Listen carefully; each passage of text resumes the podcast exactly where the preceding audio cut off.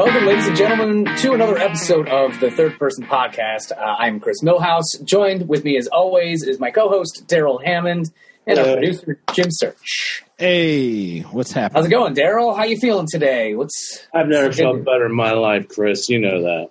ah? I love hearing that, Darrell. I love hearing that, especially Top during the the world. pandemic. You know how fucking good things are right now. Oh yeah, things are the Well, best. It's the best year ever. I think you and I are going to do a cool show in Philly. That's a good thing. We are. If anybody's listening, uh, Darrell and I are going to go down and do a uh, show. If there's anyone in Philly listening, we're doing shows in Philly on Friday, December 11th. Uh, we're doing two shows at this place called Soul Joel's. And it's an Ooh. outdoor venue with like heat lamps over it, and uh, it'll be nice and cozy and fun, and you get all the good the goodness of the of the podcast that you love right live in your face. In your Doing face. stand up, doing stand up. I'm going to Yeah. interview. I'm going to be interviewing Chris from the audience about various experiences he's had in life. near the reservoir in Central Park, where he seems to fish or hunt. Turn I it into tried a to pick up Q&A, one- man. I tried to pick up one woman in a park one time, and I tell you guys about it. And now Darrell thinks I'm fishing in Central Park. Well, it just I don't know. It was such an epic story. It was so good. it was fun. I don't know what got into me. I had a lot of coffee that day, and I was like, you know, let's go for it. And I was lonely. Okay, um, it was yeah. I went uh, to, uh, I, I was on 54th Street leaving the gym, and I was walking down the street, and there was a a young lady, 20 something, sitting at um, a table outside of Gold's gym. I don't know, um, reading a book or something, and she was about the most. She was an incredible person to look at. okay, sure. I said her. I said, listen, um, lady, I don't want you to think I'm perving out on you, and I'm not, okay? But you're you're really fun to look at. I mean, you're something else. And I kept walking, right?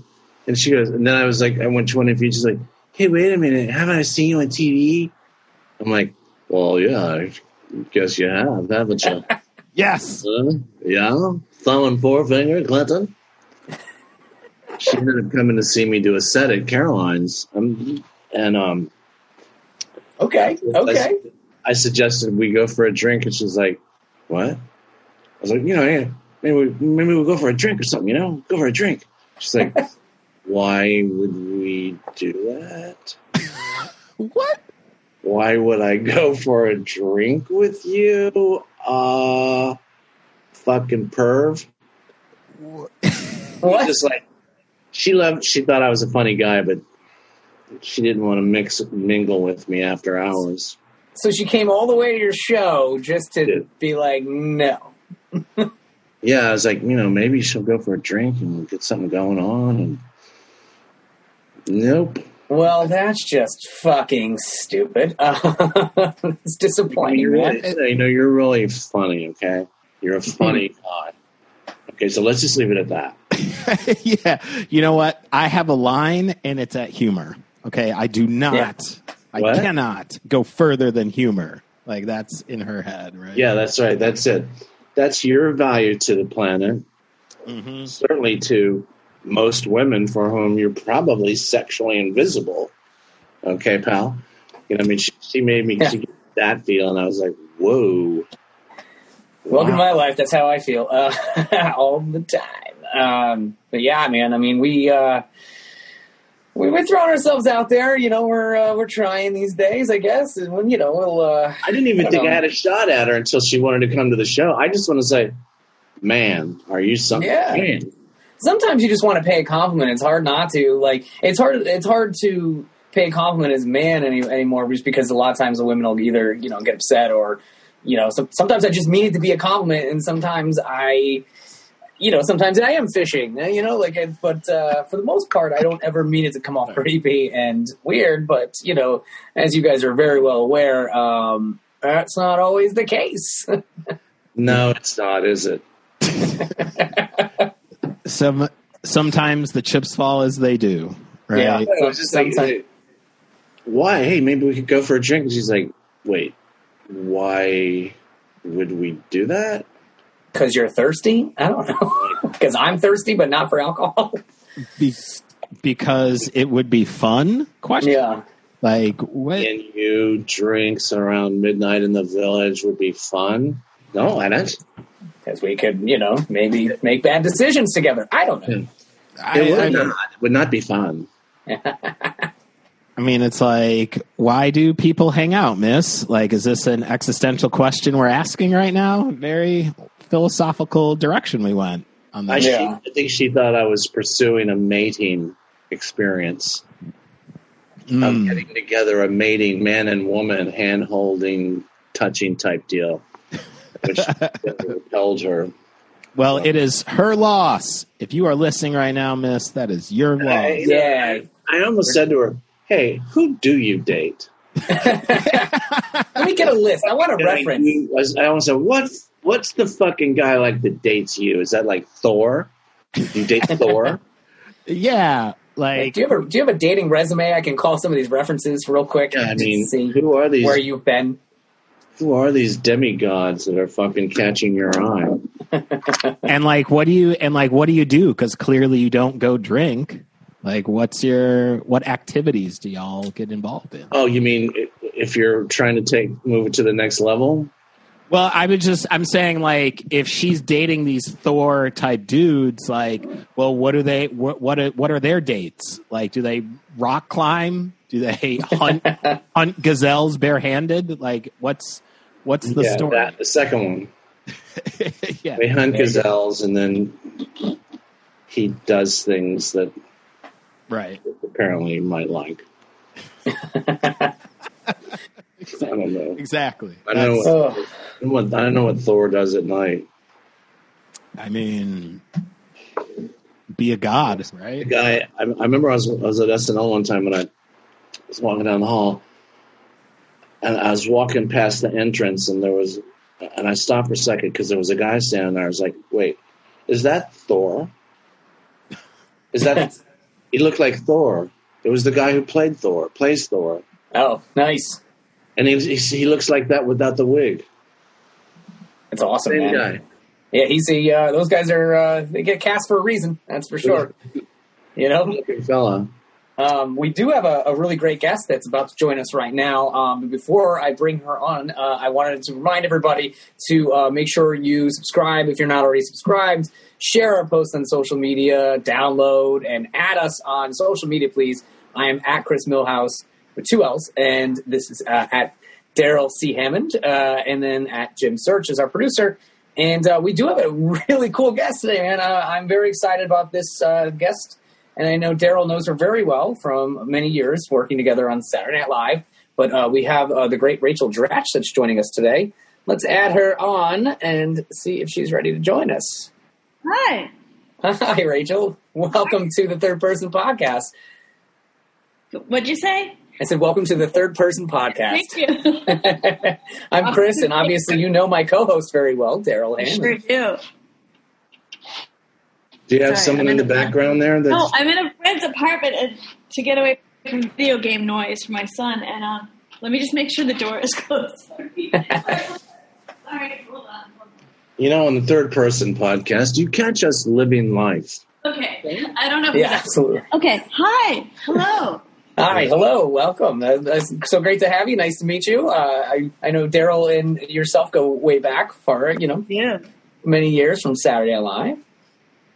Yes, indeed. I mean, we were there together a lot. I, I don't think it's one of those. You know, when SNL is like really, when I was really busy there, I don't feel like I had time to or ever really sat down and get to know anyone. You know, that was Well, back in the day. like- you were like Huh? the master who came in with the surgical strike. You know, you were like the guy that I don't know. Your impressions were just you know off the charts. You just strolled in with your your trench coat and um, did your business and got out. do you do an Do you do an impression of me? oh my Um, Peter- gosh! Peter does a great impression. So does Colin Quinn. So does Fred Armisen. Oh my god! I don't think I do. I don't think I do. I think I would have to consult you on an impression of you Hmm. as I do sometimes at the show. You would help us all. I remember. Well, how are you? Pretty good. How are you? I'm not that. I'm not that bad either. Yeah. I mean, I know that sounds crazy, but I uh, tested uh, negative today. I'm going back in tomorrow to get test, uh, quick tested just in case I got sick Oh. overnight. Okay. Are you And, uh, doing a show or something? I'm just, I'm just doing the announcing. You know, Oh, right, of course. my Oh, little, my little gig. Okay. Yeah. Sometimes Wait, so Um, you guys are back on tomorrow? Or whatever. it, Saturday? it seems to be the case. oh, wow. Okay. Got a lot- gonna a do lot- um, a few shows in a row before Christmas. Okay. You do, you do the show. You've done the show this year, haven't you? Uh, no, not this year. No. Did I? Yeah, you played uh, Amy Klobuchar, right? Yeah, that was last year. Was my uh, yeah. I got invited once to do the um, the thing where Matt Damon and the Yeah. whole Kavanaugh thing, and then I was so lucky because then they kept bringing me back for all the debates. So it was like the gift that kept on giving, and um, you know, of course, SNL style. They called me up like I think it was a Thursday or maybe even a Friday, just to say like, "Hey, are you in town this Saturday to, to do Klobuchar?" Yeah. And so, um, so that was you know, I love that sort of whatever fly by the seat of your pants kind of thing. They do that. Um, What, what, uh, people don't actually understand how the de- degree of difficulty in that place because it is like that. It's fi- it's Friday night at 1.30. right. What are you doing? Do you have a Geraldo? exactly. Yeah. So, um, I mean, that's, I don't know, that's one thing that, like, I think from that show, then when you go out into the world and someone asks you if you can do something really, you know, you, you just feel like, yeah, I can do that because of everything at SNL. Like, going, like, one time rehearsal or whatever. Yeah. Yeah, I can fix a broken ankle probably. Exactly. I can figure it out. do anything. Right. really fast. Yes. Do people ask you to do uh, Debbie Downer?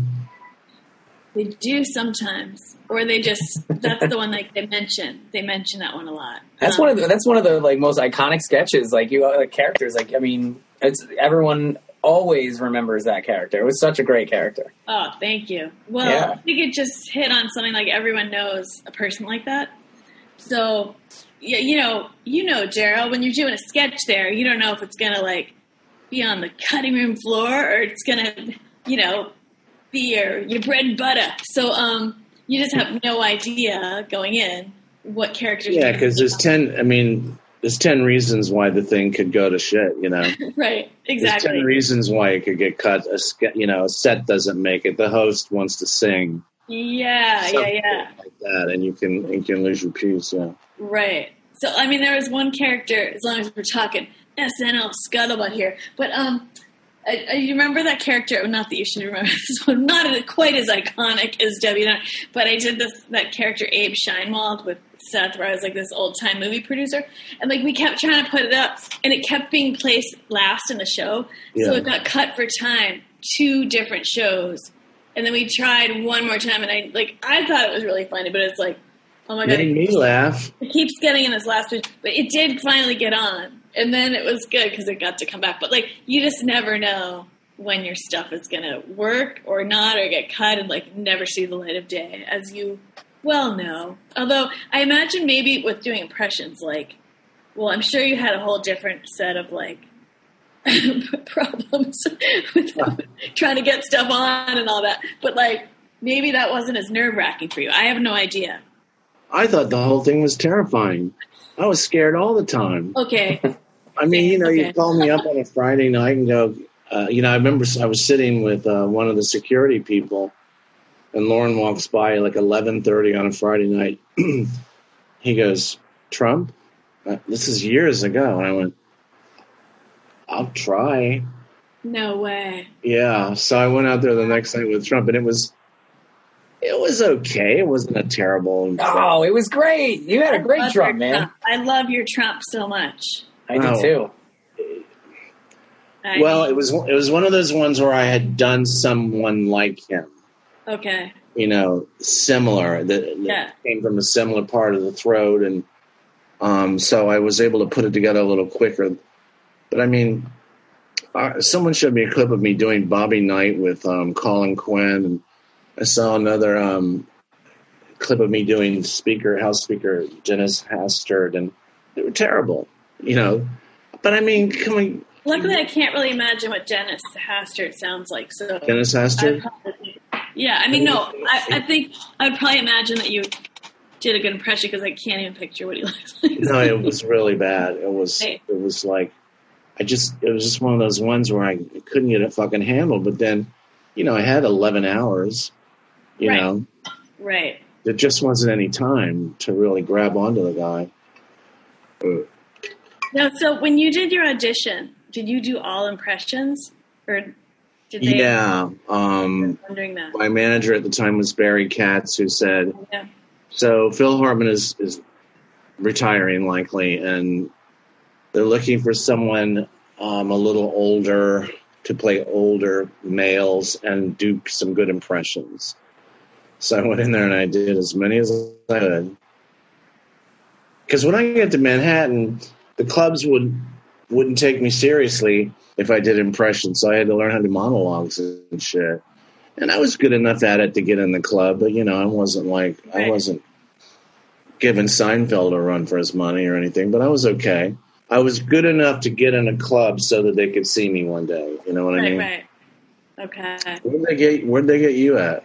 Um, where'd they get me at? I was strolling down the street in Chicago around about 1998. Right. And someone tapped me on the shoulder and said, "No, I was at Second City, and um, In, in, in Chicago. yeah, in Chicago, I was in the same cast as Tina for two, and Adam McKay. We were in the same cast for the first. Can you imagine what a group that was?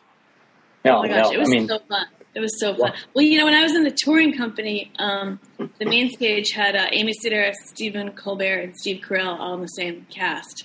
So, What the hell? yeah, my God, that's insane. I know.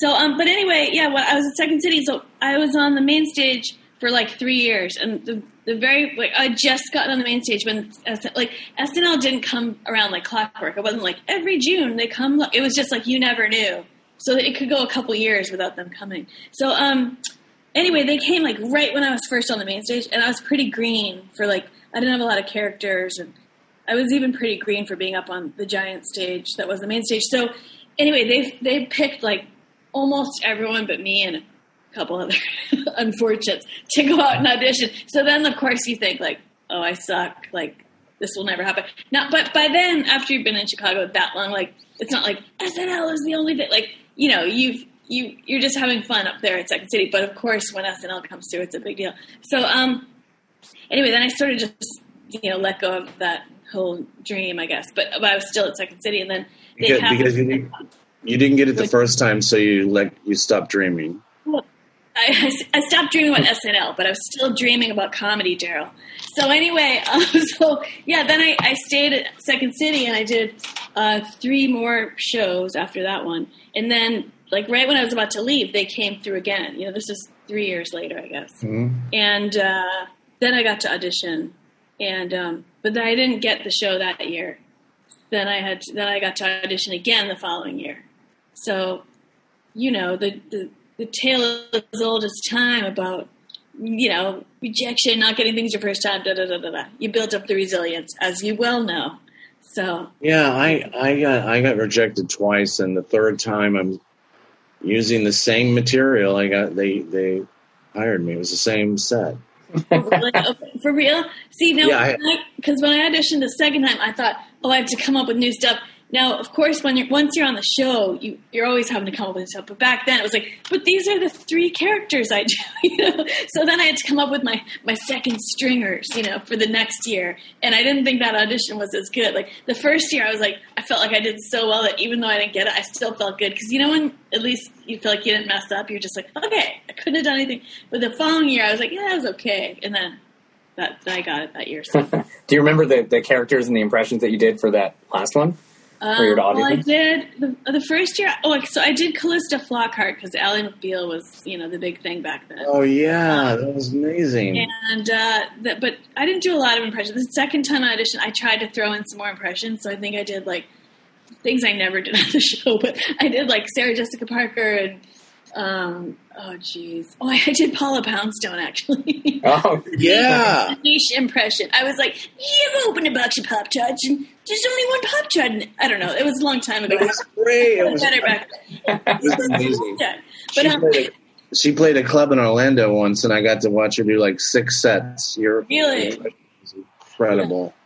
see, that I've so never good. done stand up, so I I admire you guys. But um, but yeah. Then then I don't want. Oh, so that. But so then, Darrell, I don't know how it went for you. Like w- after your audition, was it just like you're hired, or like did did you have to wait, or what happened with that after the, the time you got it? I did one, and then about five days went by, and then I got called for another one. Um, and then another fucking 10 days went by, and then they wanted to see me move if I could move. That's right. It just So I went to comic strip and did a set. I'm picturing you like like the opening thing of a chorus, like but five, six, seven, eight, and you're like ba-da-da-bum, ba-da-da-bum. making Darrell twerk out there on stage. Yeah. yeah, the scouting report on me is like does some good voices. He's pretty funny.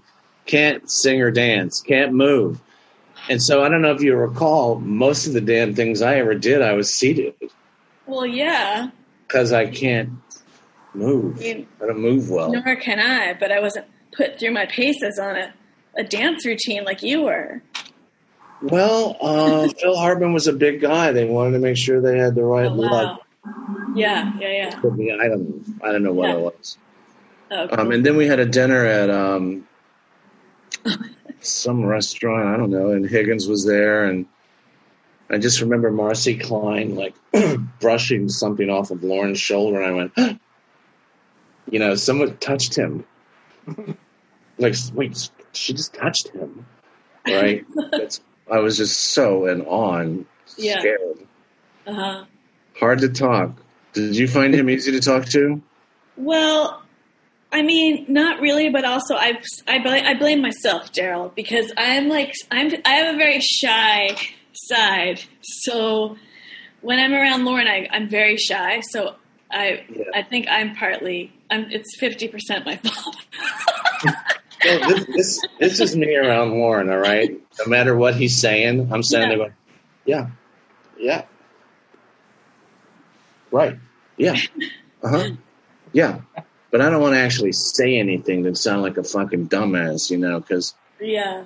Well, I feel like I used to creep around there a lot. Like, um, just tell me where to go and I'll do what. Like, I was very sort of. I mean, not with like the cast, but I think around him, I, I just was very like meek and like hiding, hiding in a corner, a shrinking violet or something. I don't know, but um, but yeah, uh, yeah. But but it's funny. Like now that I'm now that I'm off the show, um, I feel a little more comfortable. Maybe because I'm older and wiser. I don't know. I don't know that I actually have had a conversation with him. The people I've seen him have conversations with make me think that I I shouldn't be talking to people like that. You know, the biggest people in the whole world. You know that little nook there where he Oh. watches the show. Oh yeah, yeah. Oh yeah. I know. I don't set foot in the nook. Don't get me wrong. No, I, I I won't walk. I mean, I barely walk by there. Yeah. People, you, who is there anyone that you had, that, that you've ever heard of that doesn't seem to end up in that nook once in a while? sooner or later, sooner or later, you know, Tom Brady or Nicole Kidman's going to be sitting in that damn Right. nook. Right. Right. exactly. It's funny because like you guys, every time we have somebody on that worked on SNL with Darrell, you guys always talk about um, like the lore of of Lorne Michaels and the mystique. And I've never met the guy, I don't know, but like it just sounds like uh, he's just this this figure almost, where you're just like, are you real? Like, like But honestly, I, I feel so like it's up, intimidated.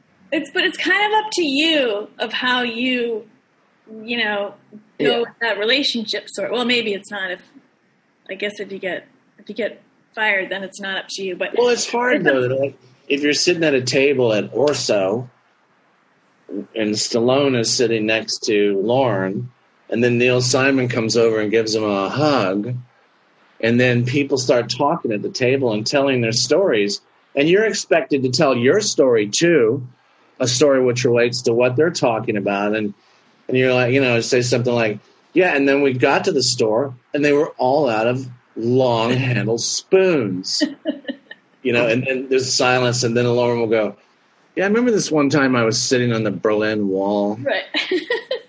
Neil Sarn. you know what you're you're reminding me of, and I don't know if you experienced this, but so if when we were sitting on for rehearsal, like on the floor with the host, I was so bad at like like chatting with the host and making them feel comfortable and everything. And like like Poehler and like Jimmy Fallon, they were just expert. I mean, they're just. I mean, Jimmy has this show. He's so good at this, you know. And Poehler just can just like talk to anybody, and, and I would just stand there silently. And you know, especially if it was like just me and the host standing there, I just had like I have to think of something to say, and I just like, "So do you live in New York or LA?" Like I was such a social null set with the stars because I, I don't know. I just never had that. You know, welcome to the party. I remember watching Tracy Morgan having a conversation with J Lo. it was one of the most interesting things I've ever seen in my life. I would kill to be a fly on the wall for that conversation. You know, Tracy's just so up, you know, up front and Yeah. out there. Whatever is, whatever's in here, you're gonna get. Right, right. And um, it was wonderful to watch. But no, I couldn't talk to those fucking people. I mean, you know, I I couldn't. No. I, I didn't know how to do that. You know. Yeah. And they expect you to say something like remember like I think it was Colin Farrell or something was trying to talk to me and I was just like, dude, I work here. I work in the basement. I'm a nerd and a little bit of a freak. And I don't know anything about 401ks. And let me out of here. You know? um, it was hard. It was I was always intimidated by them like you're sitting on the set and Tom Brady's sitting there, hmm right? Well, but didn't you find like when it was the a- was athletes or politicians or it, like they didn't really like in a good way they they didn't care because they um they they weren't like oh I hope I'm really good at comedy they were just there to have fun so those shows were always a little more uh, I thought their shows were always great because they don't actually understand that there's something in this world that won't work out for them. Okay. that they're not gonna be able to do. Right? right. There's some door that just won't be open. They don't they just don't understand it. it I don't know if you recall, but there was a sketch with Brady, and there was a, he played a guy at a fair. oh yeah you couldn't really Tell me this. Tell this story. well it was um like a carnival thing where you just had to throw a, football through a tire and he kept missing or something what was Well, there was a, the Lorne cut a hole in the board about this big, so he's like twenty feet away. Tom Yeah. was. yeah And in the sketch, he plays a guy who's trying to throw a ball through the circle, but he right can't. right right And it was like he couldn't do that. He couldn't not throw it through the circle. oh I don't remember that he could not. His brain couldn't compute that. Ah, okay. like from 20 feet away, I throw a ball through the circle. Okay. And then you say, okay, Tom, now you can't throw the ball through the circle. He's like, I, uh, uh, don't you remember? He, I, don't, I don't remember that part of it. and then there was like, yeah, so I guess someone made a little mark uh, to the right of the circle, Oh, okay. this far away, just this far away. And they said, hit that. And he hit that every time. but getting back to your original point, they come in there and they're used to stuff working out for them and they just have a good time. Right, they have a good I mean, time. Jeter had a great show. Who did? Derek Jeter. Oh, yeah, yeah, yeah. Yep. Did you have? Do you have a host that you liked uh, that he was like your favorite at all, Rachel?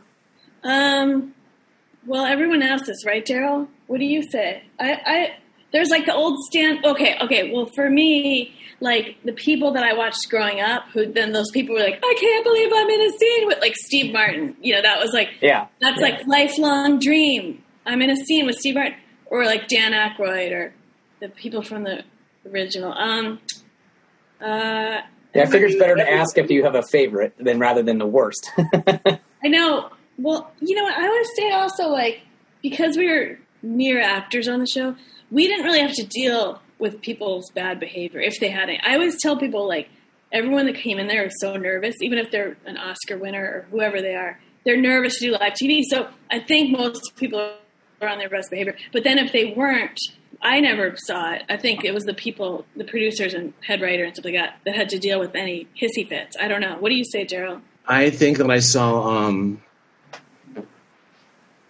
people on their best behavior, including people who were supposed to be famous divas, hmm um, that are, are are intimidated by the place. Yeah, yeah.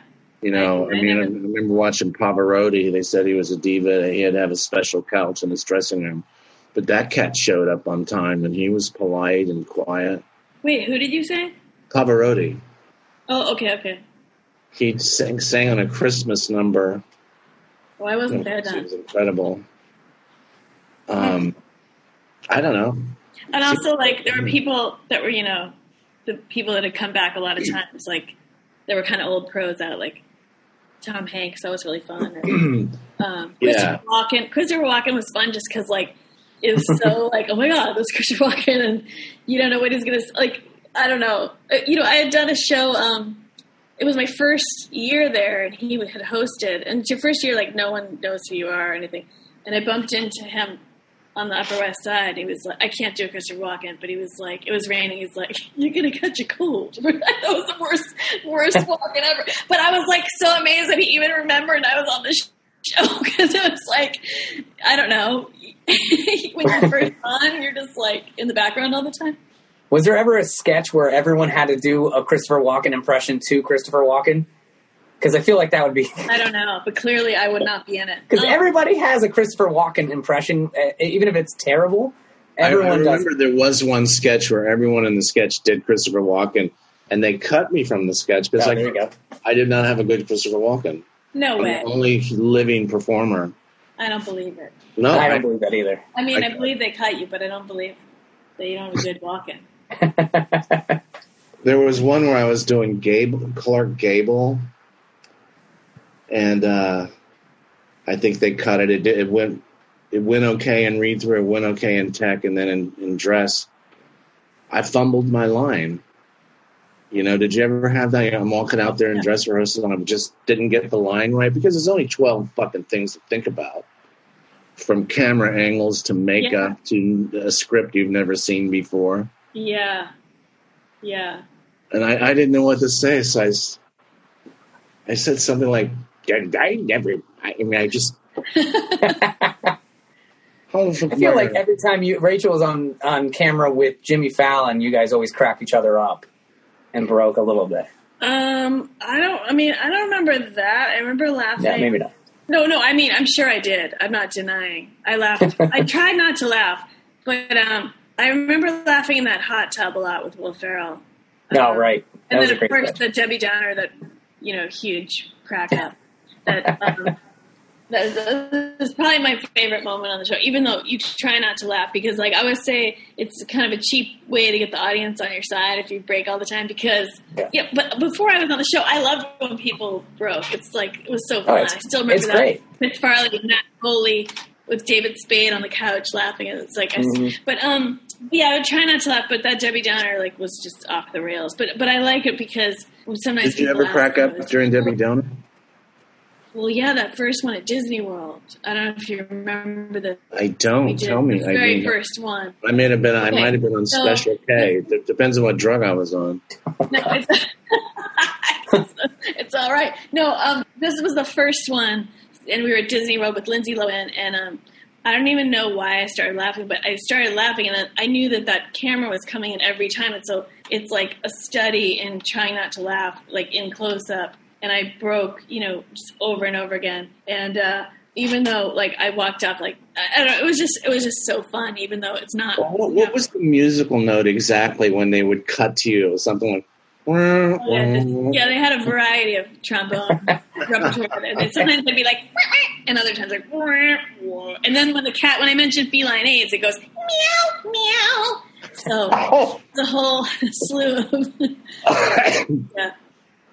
I'm surprised they haven't brought you back to do like a 2020 Debbie, Debbie Downer. You know what we did last year, actually, um, and it was a little strange because you know it was right, it was right before the pandemic like really hit, and Oh. everything was just so bad. Everyone was saying to me like, I mean, I don't mean everyone, I don't mean the, I don't mean the masses were clamoring for it, but I mean my friends were saying like there should be a Debbie Downer right now. So we asked Lorne, and he said yes. So we did one, and um, it was it was I don't know, it wasn't no, it was a little hard because what Debbie Downer really needs is the setup of people having a good time for her Right. to come in and ruin it.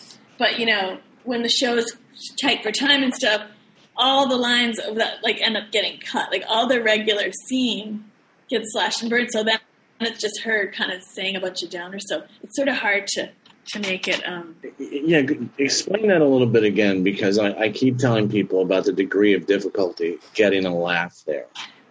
Like Yes. you're running at this. The sketch is long. right. They're right. going to pull some lines out of there. Right. So, I mean, well, first of all, this is kind of funny, but so I write those with Paula Pell, right? So Paula and I were writing it. She was in LA and I was here, and we were writing it with. She was typing it all. So we we found out later like we weren't in the right program. So when we turned in the sketch, we didn't know it, but it was 18 pages. so Oh, like the sketch is supposed to be like you know eight pages or. So first we just had to like cut the hell out of it, but, but then the show is running long, so then they come in, you know. Well, first we had to cut a bunch before we even went to dress. Then then they come in after dress, so like you, you have to cut like you know just huge chunks, pages, da da da, and um And they put a square on the page and an X on it. yeah yeah yeah, and that's why by the way for you, you listeners at home, so before I was ever on the show, I thought like. Why do people read those cue cards? You know, if I ever got on the show, I would read, I'd memorize. But what happens is, first of all, you know, the host has to be on cue cards because they're in every sketch. And second of all, that there's all these last minute changes right before you go on. So if you if you just had it in your head, you would have no idea. So that and that, friends, is why people read the cue cards. But um, so yeah, so you have to know do what? What'd you say? Why people do what? Read the cue cards. Oh, yeah. to use the cue cards. But um, yeah, so that's you have to be on your toes, right, Darrell, to not know to know like, oh yeah, that whole chunk is gone now, and I mean, I did this one. I've told this in. An, I think I told this in another one of our installments. So forgive me, Chris, but I did this one where I was playing Dan Rather in the middle of the room, and I had a, I had to go in three minutes from Rather to Tony Soprano, and during that three minutes, this scaffolding fell on my head. Not a not an injury. It startled me.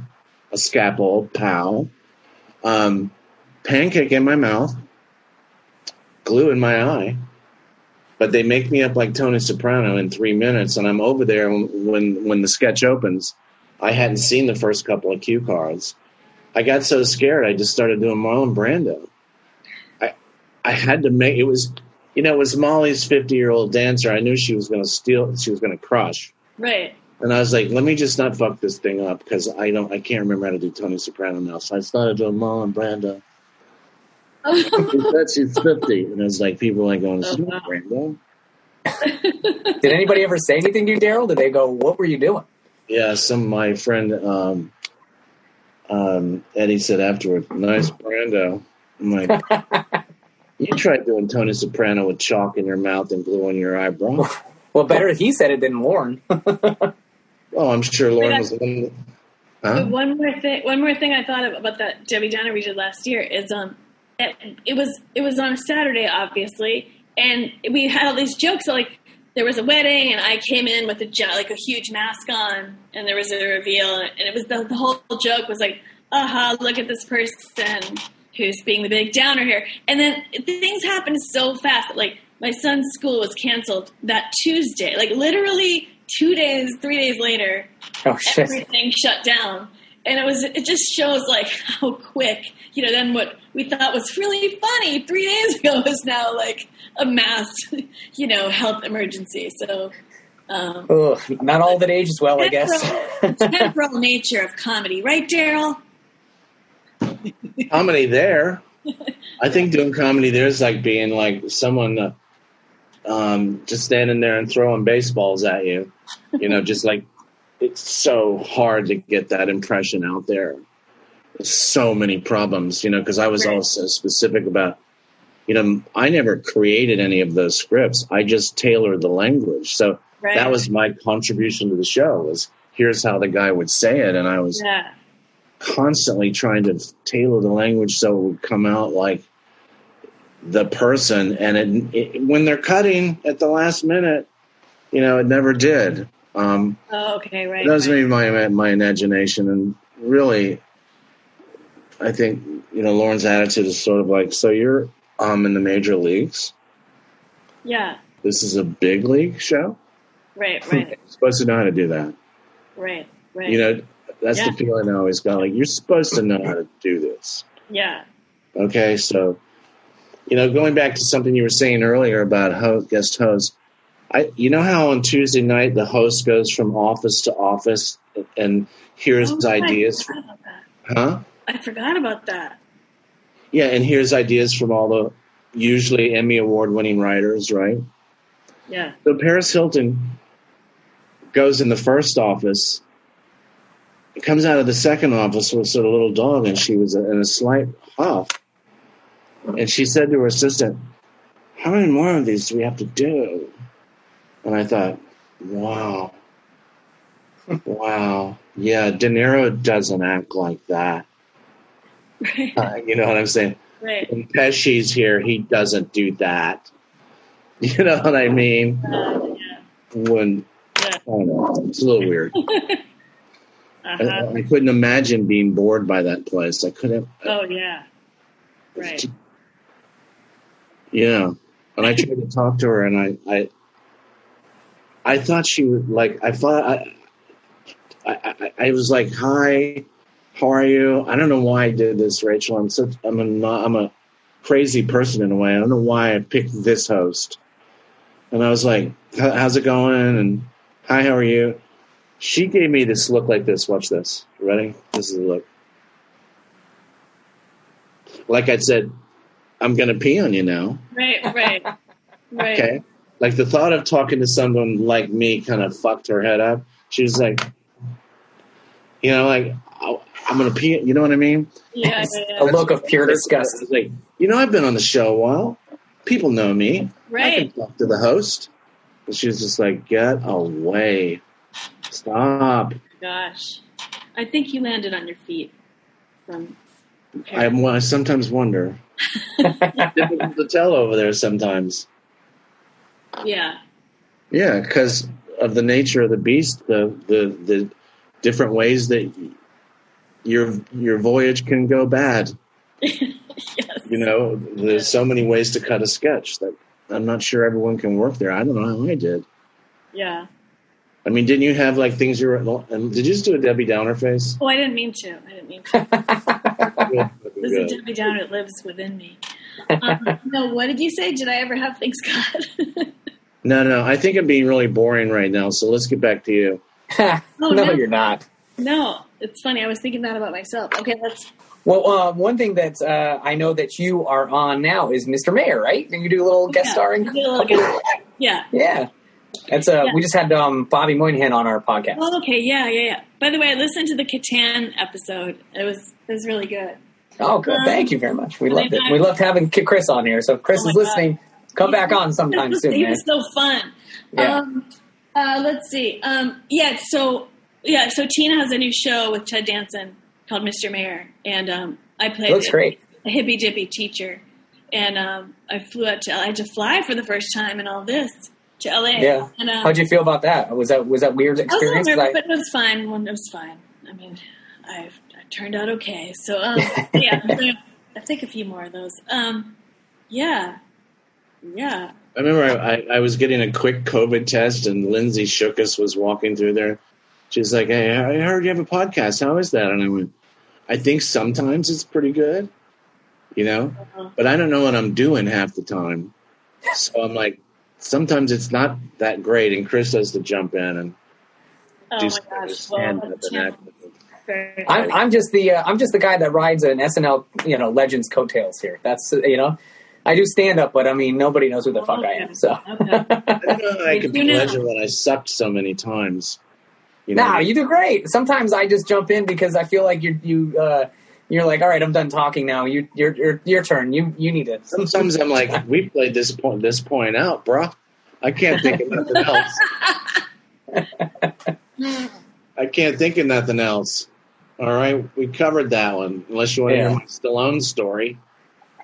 you know, we talked about that. Do you have any fun stories, Rachel, from like SNL while you were there with Darrell at all?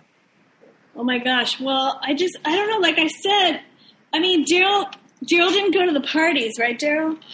That's right. Now, were you there for Tablegate? We talked with um, Oh, when the oh the party. Horatio. Oh, you know, I was there, but I certainly I was like I don't participate in like Tablegate. I was around and I've heard about it.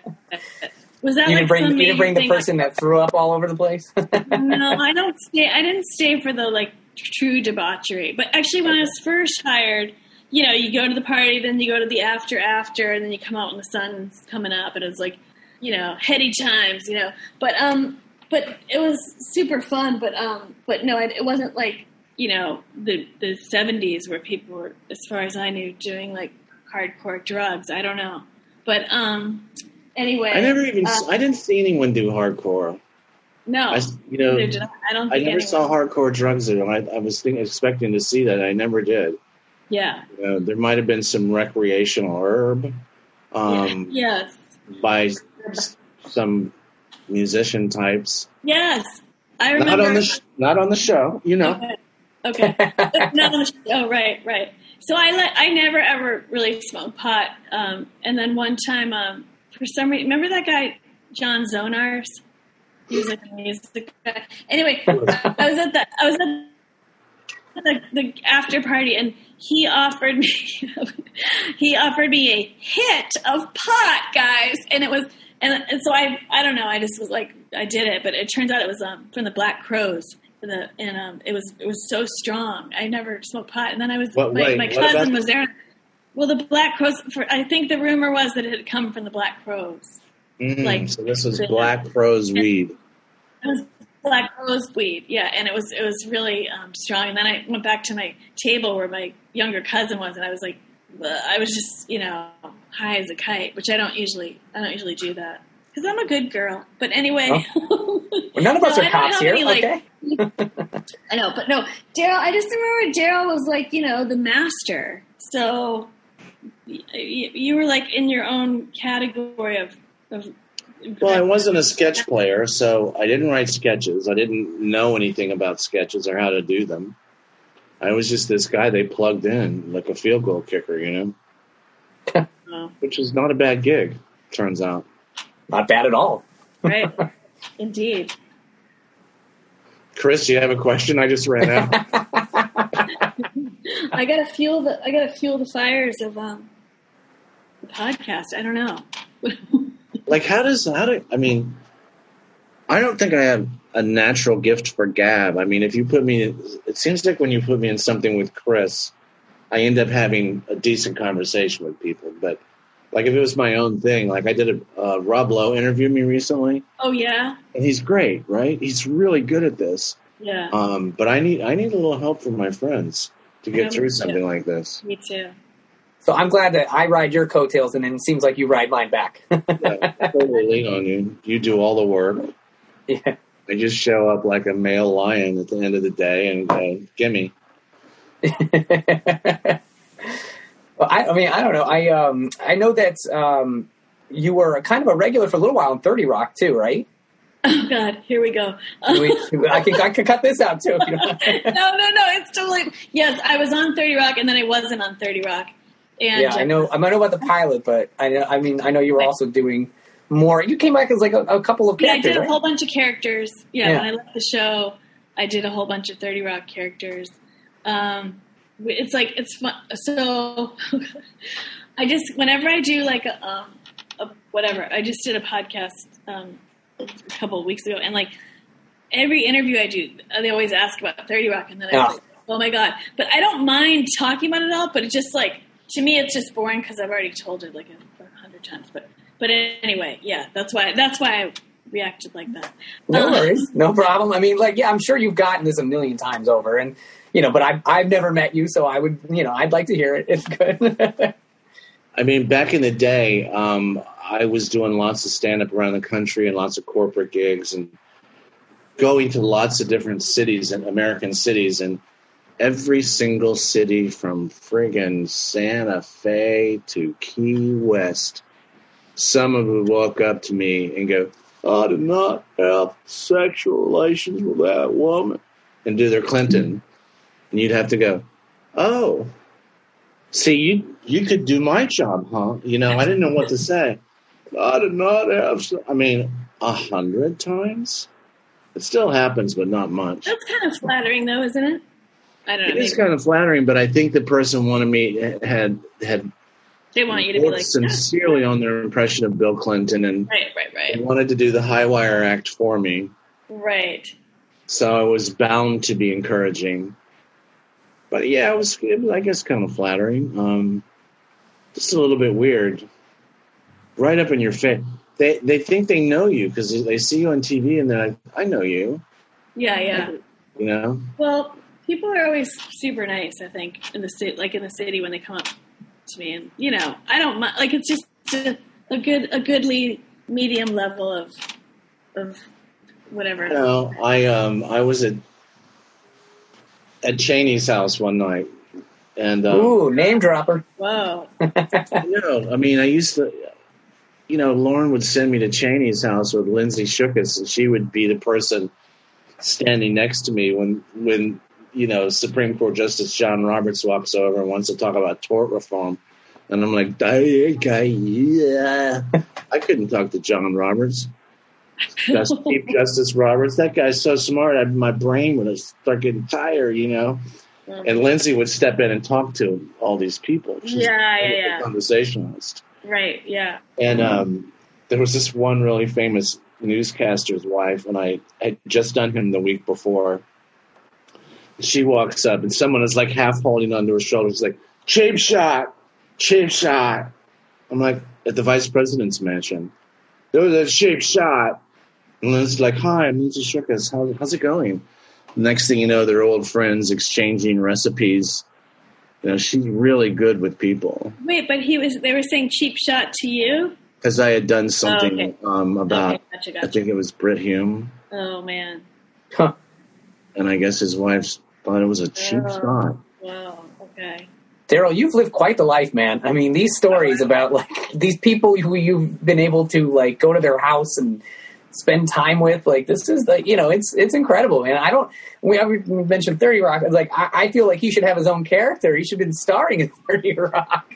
Well, There's so much stories and lore around Darrell Hammond. Not not yeah, and like, now you I sit in my apartment uh, in the Upper West Side, um, shrouded in cobweb and oh, rocking chair. Yeah, but we're all like that right now. So Yeah, Yeah, we're all in the we're same just level sitting in our apartment, so it's okay. You blend right in now, right?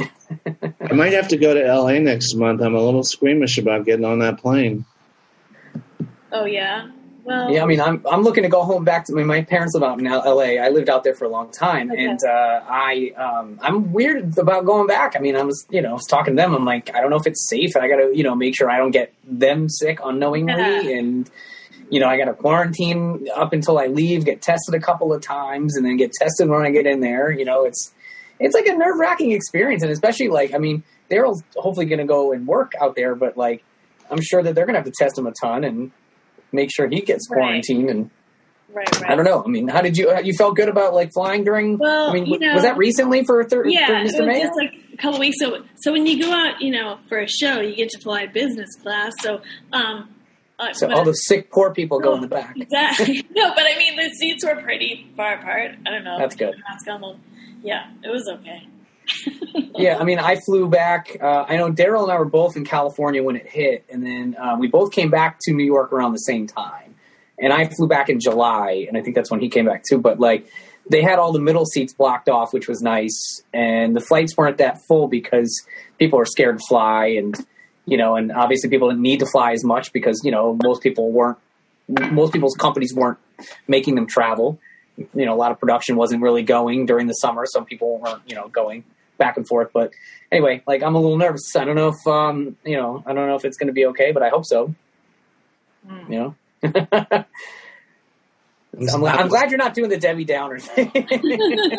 Wah, wah. You're going to be in coach. Prepare for a. Put your tray down for COVID. Wah, wah. I don't know what that was. Yeah. You're a funny girl, Oh man. a funny person. have you um, have you ever tried stand up before, Rachel? No, I haven't, and um, I've only done improv where you're, you know, in the safety of a group sort of thing. So Yeah. um, I've never had the the courage to do stand up. So it's like it seems like a whole different beast to me. um, Yeah, I mean, I'm I'm on the opposite side where I'm a little nervous. To I've never tried improv before because I always know that I can rely on myself and jokes that I've got going. But if I try to do improv, I don't know. I think that I would panic if something just fell flat, and I would try to do my stand up and oh, revert back to that. Yeah, Yeah, the improv the improv people are the real magic people. That's that's what I'm saying. Is they, it's it's pretty impressive when I watch some good improv. Man, it's it's just it's incredible to watch. Well, when you first start out in improv, um, you know, as you know, it's all about the fear. So once you lose that, you know, I think most people in beginning improv classes, you try to plan something ahead, you know, and then once you stop doing that, then you're then you can like zen out about the whole thing. So. Um, yeah, in terms of trying to think of jokes ahead of time, I think everyone does that at the beginning, and then you learn like that's not that's not the way. Oh yeah. boy, oh boy, oh boy! I, I was that would scare the hell out of me. I'm surprised you never tried it, Darrell. I mean, just because you know having worked on It's SNL. scary. It's like, all right, here's an apple, but it's really a sewing machine. Go. Like, I, I couldn't do it. I, I, I used to see those improvs. and I just couldn't do it. And that's how Chris Kattan made Mango. right. Mr. Peepers, yeah. Mr. Peepers, I mean, sorry. apple. No, no, no. I don't know, man. I mean, did you ever like? So, did one of your characters from improv ever make it to SNL? I'm assuming a few, right? Uh, well, just on the Boston thing was a scene that I had done with Tina at Second City. We had done a scene of um, a mother and daughter shopping at the Burlington Mall in Massachusetts, and uh, Tina does a great Boston accent. For someone that's not from there, she's like nails it. But anyway, so then when we both got to the show, uh, we would write those together, um, the Sully and Denise things. But aside from that, well, there was there was another one scene. Only, I only did it one time where I was this this cleaning lady who was from like an indeterminate, whatever, undetermined um, Eastern European country, and I I just had had this really hard life, and people were complaining in the office about their little trivial things. Anyway, I had done that at Second City. We did that on SNL, but I think that's the only thing. Maybe I don't know. I think so.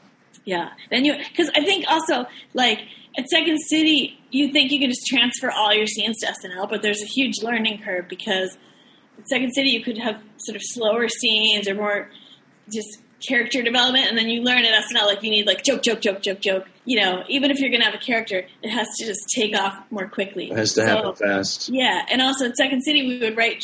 We never sat at a computer and wrote our scenes. We were on our feet, feet, like getting a suggestion from the audience, and then that's how we wrote a scene. But then at SNL, you're in an office staring at a computer. It's a whole different thing. So it took me a while to sort of figure out how to even write an SNL. I, I never wrote one sketch. there was a time um, when Jim Breuer wrote us had an idea for me, and I had an idea, and Breuer wrote it up for me. Colin Quinn wrote one up for me, but I I couldn't figure that damn thing out. Well, I mean, I had also, you know, Tina was there, and um, yeah, eventually I, I wrote a lot with Emily Spivey and Paula Pell, and and I wrote the lovers thing with Will Ferrell. But I didn't like writing by myself. I always liked having that other person to bounce things off of, or you know, with Tina. Well, I mean, I was pretty good at writing for myself, coming from stand up. That's thing I Yeah. really know how to do. yeah, that's I didn't know how to include other people in it, you know. Oh, okay, gotcha. And really, SNL is not the place to learn a craft. it's hard. You, you, kind of need to know what you're doing when you get there, right? Yeah. Because there are some people that came through there. They're so funny and talented and totally working now, but they didn't. They never knew how to get their funny characters in that whole SNL sketch format, and so Yeah. yeah. And then you start to get scared because you're not getting your sketches on. And then you start to be in panic mode, and that's that's not a good place to try to create from. So, yeah. Yeah, panic. Panic. I'm panicked. No. And do you ever have a like a sketch that uh, we talked about this in the past with Darrell? But like, do you ever have a sketch that you just like loved? You're like, this is going to be hilarious. I swear to God. And then you kept pitching it, and it just kept getting either cut for time or you know never made it on the air. Basically, Oh my god! Well, the one that comes to mind is this character that well, so Andrew Steele had written this um, Elián the musical thing, and he came in as Elián the Cuban boy, Yeah. um, which was the name of the musical, and um, and it's like and played by David Mack Wilson. Like he created this like child star character. So then we wrote these David this David Mack Wilson sketch. Like I was this obnoxious uh, boy. Chi- no, I had, I had this scene at Second City where I was like a child star that had had grown up and not never dropped all her child stars. So anyway, but I was this I was this obnoxious like showbiz kid, and it was so funny to us. We were laughing so hard writing it, and then it did do really well at the table. And then and I was already imagining like in the second episode of this, we'll put this like you know you you start to imagine like the franchise you're just doomed. So anyway, um, but then we did it at dress rehearsal, and it just died. Like it just Ah. died a horrible death. I think like I was dressed in kind of a suit, so it was like it was real hard to tell. Like, wait, am I a kid? What? what? Anyway, I don't know what happened, but um, no one understood. I mean, the audience was not buying what I was. They were not buying my wares that night, and so that one just like face planted hard. That's the one that I remember the most. That never. Does, sold the, does the average person know what you mean when you say the table? It didn't do Oh. well. Table. and the, The table, table read. The table read. That's when like everyone, the cast, the host, and Lorne, and everyone's gathered around. So you, when you put your sketches up, then they get read, and like sometimes your sketch, you know, kills at the table, or sometimes it gets no laughs so you know it's not getting entered. Sometimes, as you know, Darrell, you can write a sketch that gets a lot of laughs, you feel kind of good about, but then it doesn't get in because maybe like the host didn't want to play that or whatever. It can be very random. the host wants something that's a little more capricious. exactly. Yeah. The host wants to be a little more whimsical. So, Right. Even right. you worked on Wolfman Jack for three straight days, it's not going to be in the show this week. Oh yeah, that too. Yeah, yeah, yeah, yeah. Yeah, right. Right. I remember um, there was this one person that I still hate. I had this cold open that I wanted to do so bad. It's like a new character, and I was really so happy about it. I don't want to say the person's name, but Do it. it got, cut, it got cut from the show because the host wanted to sing a Christmas carol in the cold Oh, open. Really had its host heart set on singing a Christmas carol, maybe for her mom, dad. Oh, that didn't give me any clues. I'm bad at guessing blind items. Oh, we'll, we'll Google it. Maybe. I was so heartbroken. Oh man. Well, wait. Who was your impression of? It was um, um, Lou Dobbs, Okay. which is not an easy That one was- to do. I know. Like, jeez. It ended up. I ended up getting to do him a couple of times. Wait, I have a dumb question though. Do they ever have you do impressions now on the show? Like, didn't they bring you in recently? Last year, I came in for Chris Matthews and Clinton. Okay, right. Okay. I mean, I'm always around. I know. I wish that they would. I mean, there's so many, but whatever. There's so many like guests, people popping in, and all that, and then, and the cast is huge and bloody blah blah blah. Um, but Darrell, what was your like favorite? Because I know we're talking a lot about the, the fear and the you know things getting cut. But what was like your one of your favorite moments on the show that, of yours? Like where you were just like woohoo, Where I felt really good about myself as a performer. yeah. That's a great question.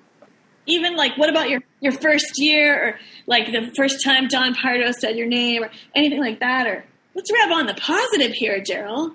Yeah. Well, my I, I never really clicked over there until the second part of the season when Dana came on. Dana hosted it, and he made sure that my impression of Phil Donahue made it in front of the cameras. Like he pushed it. He's like, "I'll do Carson. I just want you to do Donahue," and the guy kind of gave me a break. Oh, nice. You know, so I out there and I did I did doing Donahue with Oh my god. with his Carson was pretty Oh. pretty darn good. He was so funny too. pretty darn good. I liked it when um when I was playing, I think Karl Lagerfeld in a sketch and Versace sketch or something, or someone came up and said, "Mick Jagger says he has a good log. Do you mind if he does your part?" And I'm like, "No, please let this be true." Mick I Jagger wants, wants to do my part. And he came walking up to me and he goes, "I- I'm not going to do Mick Jagger, but he's like, oh, you know, we'll have a go at it. You know, we'll have a go at it. And that, and that voice of his, and I was like, wow, fuck yeah, man. Oh my Mick Jagger god, just fucking talked to me. that's so cool. Yeah. What was that moment for you, Rachel? Oh wow. Well, I mean, though I've had a lot of those, you know, fearful "what the hell am I doing" moments, as Darrell said. Um, I mean, there are a lot of like a lot of had to do with you know the musical guests, like oh my god, Bruce Springsteen is playing twenty feet away from me. You know, like those moments of like.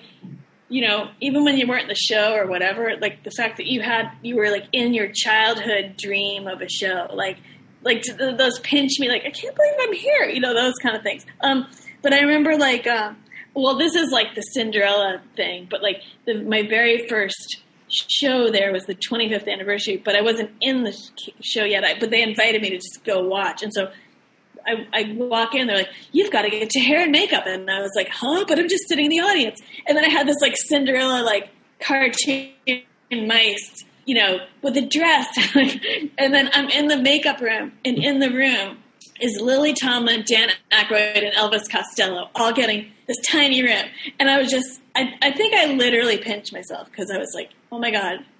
These people are, you know, like Lily Tomlin. Come on, you know. So Yeah, that no that was more of like a fangirl moment, and then um, I don't know, just so much fun with the cast, and I mean, like Will Ferrell in the hot tub laughing, and like just that thing, like oh my god, like you write, you write like they're in a hot tub, and then there's a hot tub in the studio, like that weird thing of like ask and you shall receive, and you know they'll anything's possible. And, you know, I think now if you are writing on a sitcom or whatever, there's a lot of notes from the studio and stuff. But on SNL, it was just, you know, you write it, and if it gets picked, you know, there's nothing too weird or.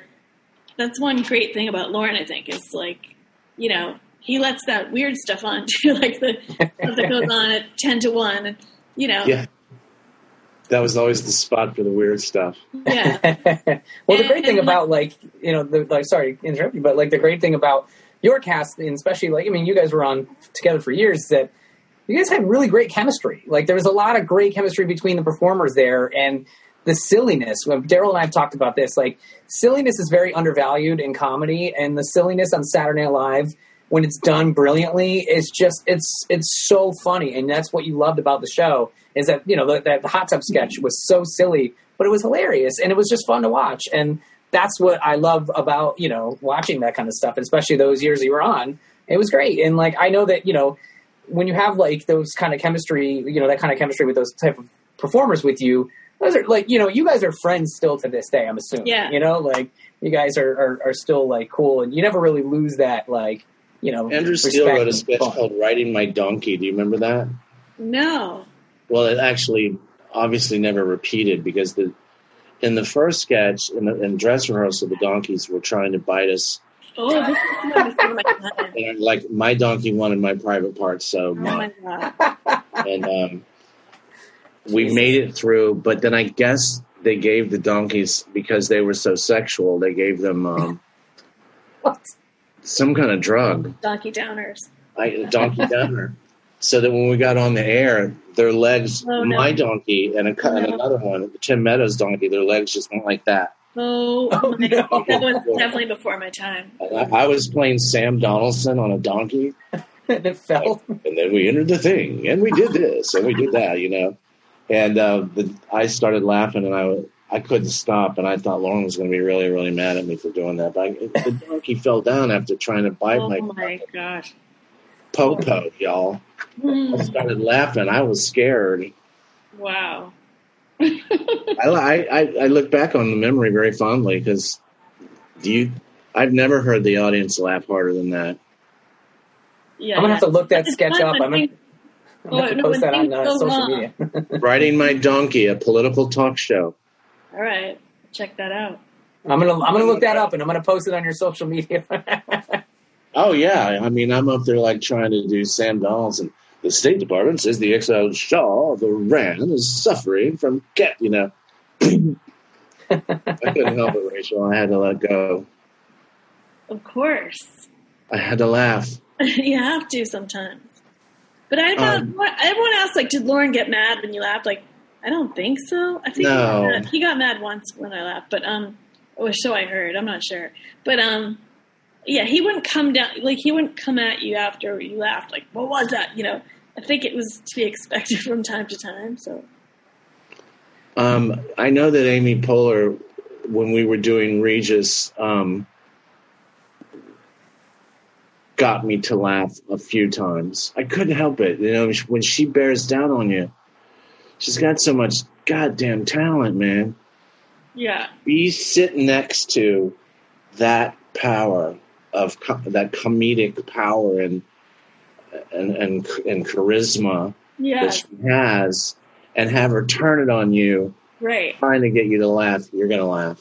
You're I remember laugh. a lot of a lot of exchange glances with her when like something wouldn't work and we're you know out in front of the audience. Like there was this one scene we did where there was this line that I had that was like making her laugh so much every time, and she you know that jinx when someone's like that's so funny, and then we went out to do it in the real show and it got nothing, and we both looked Oh. at each oh. other like in the scene on TV. We looked at each other like oh, you know, like what happened.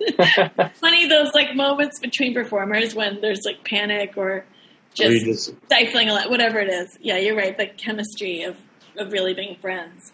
yeah, I mean, the, we all know a roadkill when we see it, yeah, exactly. and I'm like, Yeah. wait, fuck, this is one of those ones. Right. When I was first starting stand up, every time I thought I wrote the joke that would revolutionize the world of comedy, I I'd be going to the club and the cat laughing about it. I get to right, right, club- right. And I get to the club and tell them people just crickets. Just like, what? Do you want me to tell you my worst joke? Yeah. I, I thought it was my best joke. All right. Okay. I feel like I don't know if I'm supposed to laugh at it or. say No, you anything. can't laugh at it because it sucks. Okay. Okay. Okay, All right. okay. so you know, I'm I'm, I'm just starting out. I'm trying to learn how to be a monologist because I, if I do impressions, they won't hire me. So I'm trying to learn how to do monologues. So I'm, I'm up to the, and I had this joke, and I, I get to stand up New York. I can't wait to try this out. And I get up on stage, and I'm and at some point in the set, I just go. So I mean, you know, life is just really weird, man. You know, life's weird. I mean, like I'm going to be up in heaven one day, and when I meet God, I'm going to point down to earth, and I'm going to say, "Hey, what the fuck was that all about?" And the audience went. I was like, "What the fuck was that?" I like repeated.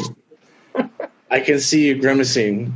No, I'm smiling under my hands. Yeah, I'm laughing because of And that's bad when I thought to myself, what's in here is not necessarily out there. What makes me and my friends laugh doesn't always make the audience laugh, even though you expect them to. They're not. They're different. They're the audience, you know. Anyway, so make sure you cut that bit, Chris. nope. That's staying in.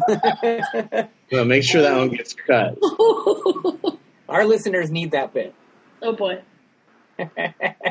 Oh man, okay, fuck it, I don't care. I've bombed plenty of times.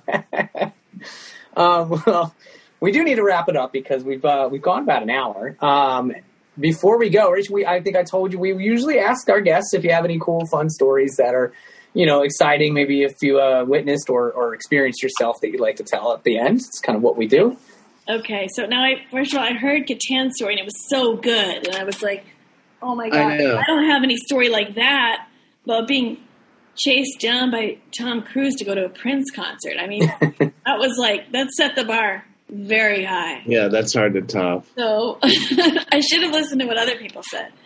Um, I mean, all I can all I could think of for this because I couldn't think of a celebrity brush. What I don't know. What what what did other people say? Well, we had, I mean, like Dane Cook told us a story in the last um, podcast about how um, he once woke up in a hotel room and was he was butt naked and he was being robbed, no. and he had to chase the guys out of the room, stark naked, down the hallway, like while The bar's even higher now. yeah. And then there was like, well, Dean Edwards, who was a cast Yeah. member on SNL, um, he was talking about um, a story that happened to him with Tracy Morgan on the show.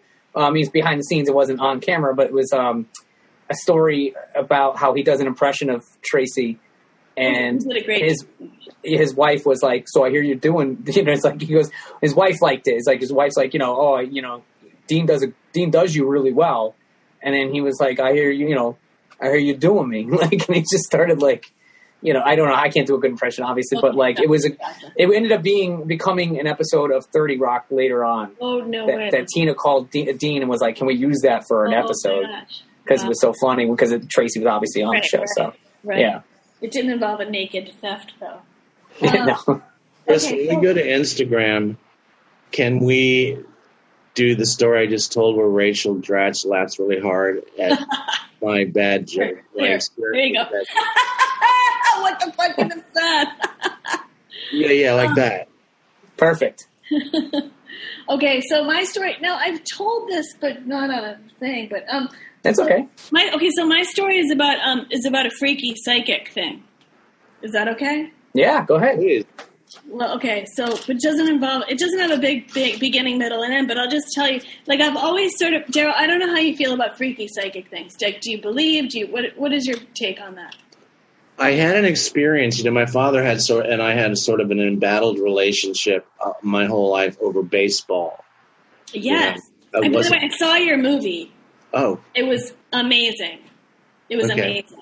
I loved it. well, so that's Michelle Esrick, the director, put that together. She followed me around for seven years. well, it was incredible. It, Okay, yeah. Well, thanks. I mean, watch this documentary. Okay. um, psychics.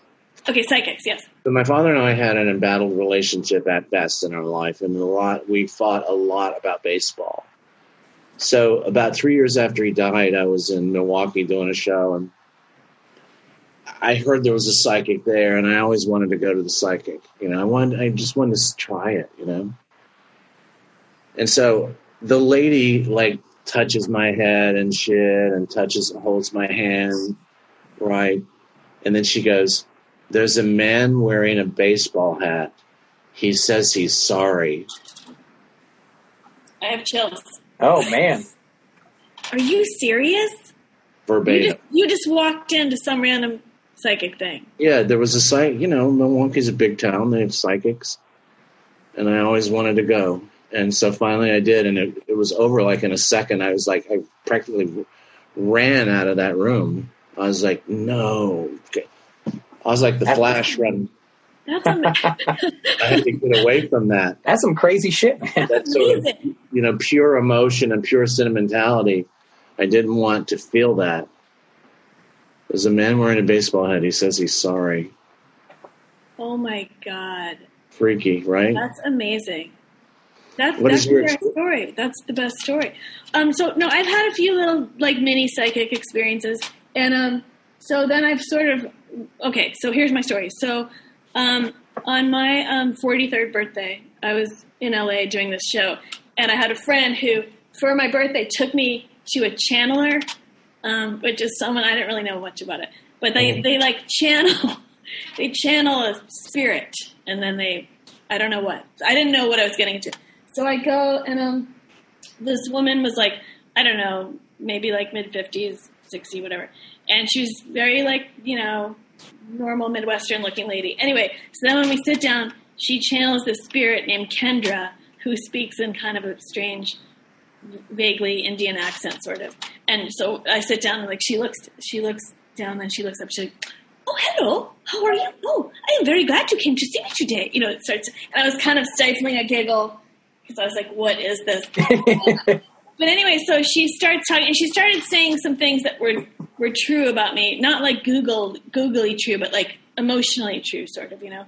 So anyway, um, then uh, like towards the end, and I was I was single, and um, towards the end, I said, um, I was like, well, she's like, do you have any questions? I was like, well, am I going to meet anybody? And she's like, um, you're going to meet someone in three months. And then she said, no, wait, three to six months.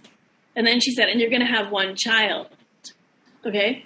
So I'm thinking, like, oh, that's cool, but it's my 43rd birthday, and I'm not even dating anyone right now. Anyway, so, um, so that was that. And then, anyway, cut to, um, let's see, about, yeah, then four months later, I met someone in a bar, and um, and then we started dating, and then I became surprise pregnant, which some people know this story because I, I mentioned it in a, a book that I wrote actually. But anyway, I became surprisingly surprisingly pregnant, and and then you know I was I was almost 44 by this time, so that's pretty you know it's not it's kind of rare I guess. So so anyway, then uh, when I when I found out I was pregnant, I was like I remembered I remembered the channeler and um and I was like oh my god the psychic the psychic predicted this you know so so that was my crazy um and then and then you know sometimes if you're in your mid 40s like you know you're advanced maternal age so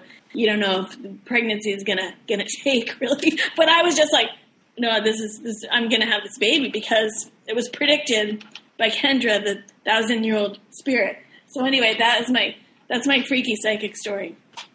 But this is really it, good one. it involved a kid and and kind of a I don't know, it'd be like it, kind of a miracle in a way that that yeah, happened.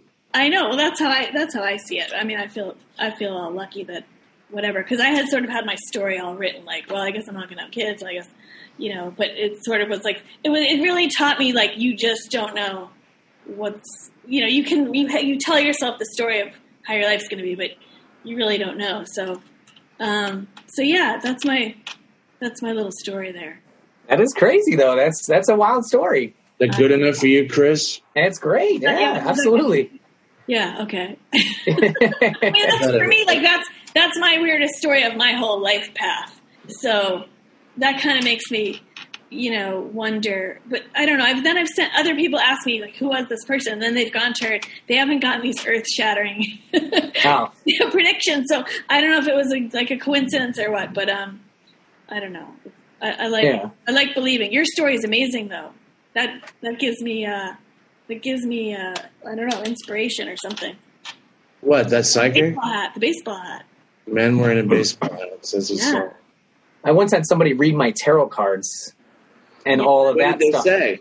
All of that stuff came true, and it freaked me the fuck out. Really? yeah. Was it good stuff?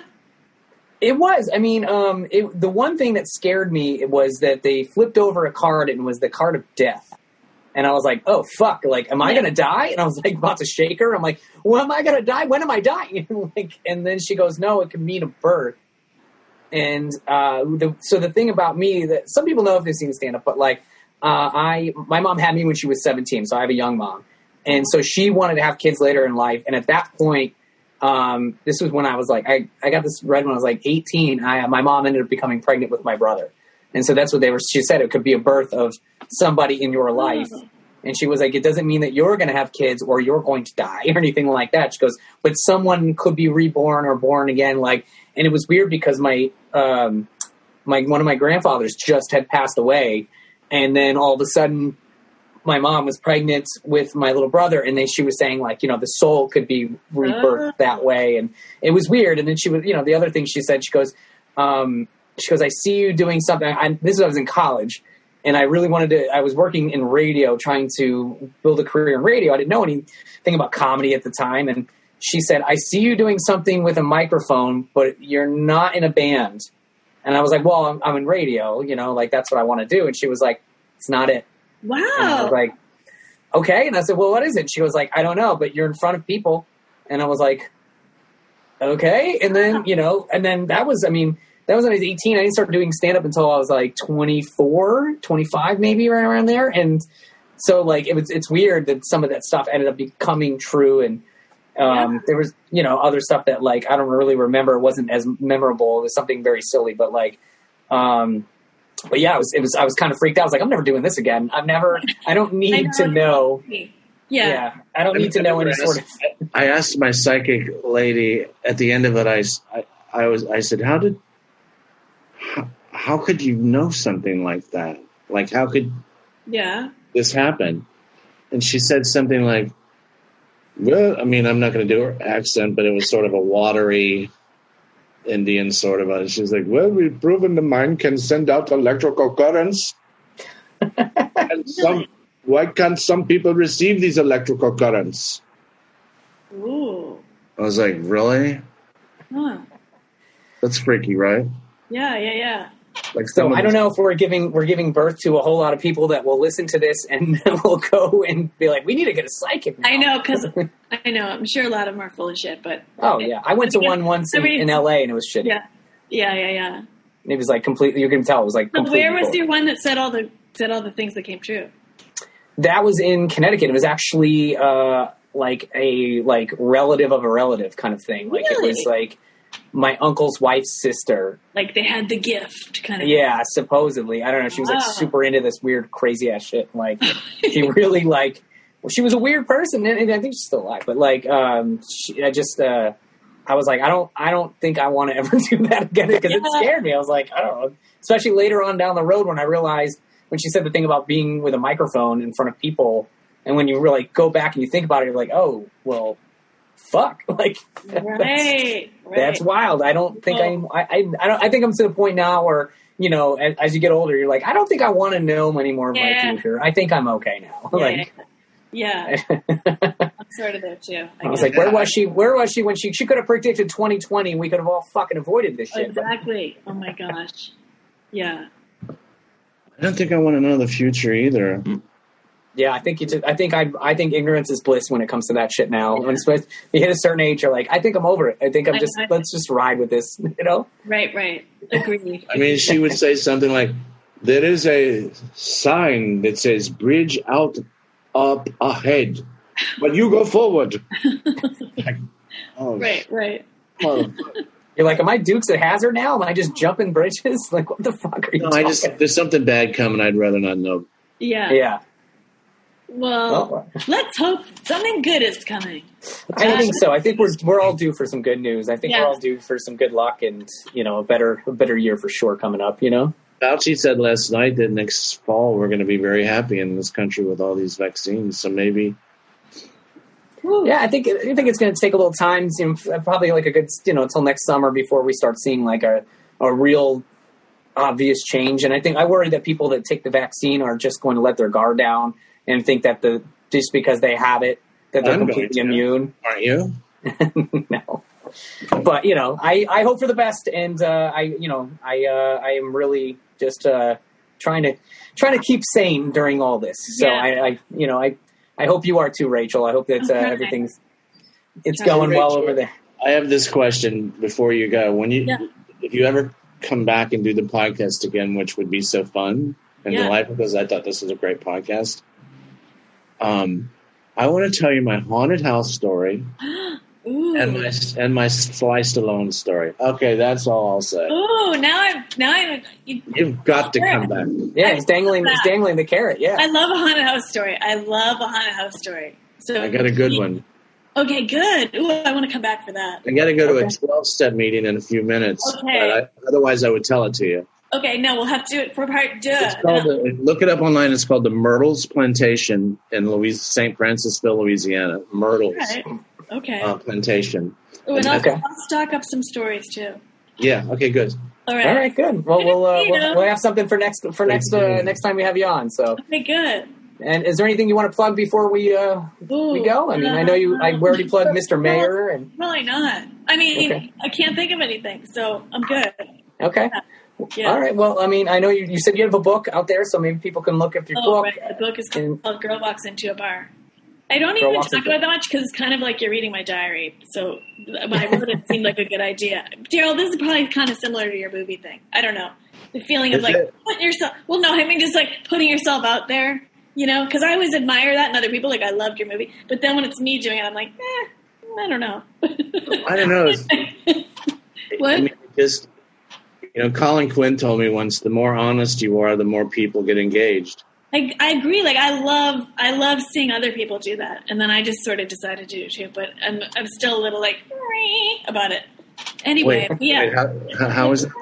Like I'm on the fence. It's a weird fence I'm on about it. Yeah, But yeah. I love, I love, I, I so admire it in other people, and yeah. So anyway, all right. Well, then I'm going to see you next time for the haunted house Yeah. and Sly Stallone story.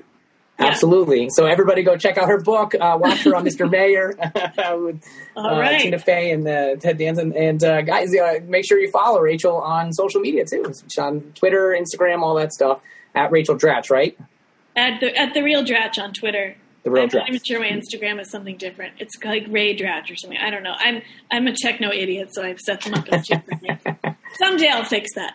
No Anyway, problem. guys. Thank you so much. Thank you very much. We appreciate you having uh, you right. being on here. so, Being had. Appreciate had, being yes. had. There we okay. Talk to you on uh, Rachel Dratch part two. okay, good. Okay. Absolutely. Bye. All right. Thank you. thanks Bye. again, Rachel. Bye. Okay, Rachel. Well, man, that was a lot of fun, Darrell. I uh, I love Rachel. She's absolutely uh, just an, a, a delight to have on. I think this is going to be one of the ones that people really love. I think so too because she's just so lovable and she's great. And uh, think it's going to be like the Kattan episode. yeah, I mean, uh, I hope that uh, That one. I hope people uh, people make sure you share this episode. Make sure you tell your friends, and also give us five stars. Don't forget to do that. That's a nice reminder. Always got to do that. Uh, we have another uh, great episode coming up next week, so we will see you guys soon. Thank you very much. Uh, make sure you follow us on social media one more time. I'm at Chris Millhouse. He's at Darrell C Hammond, and uh, thank you very much, guys. We'll uh, we'll talk to you next time. See you next time, guys.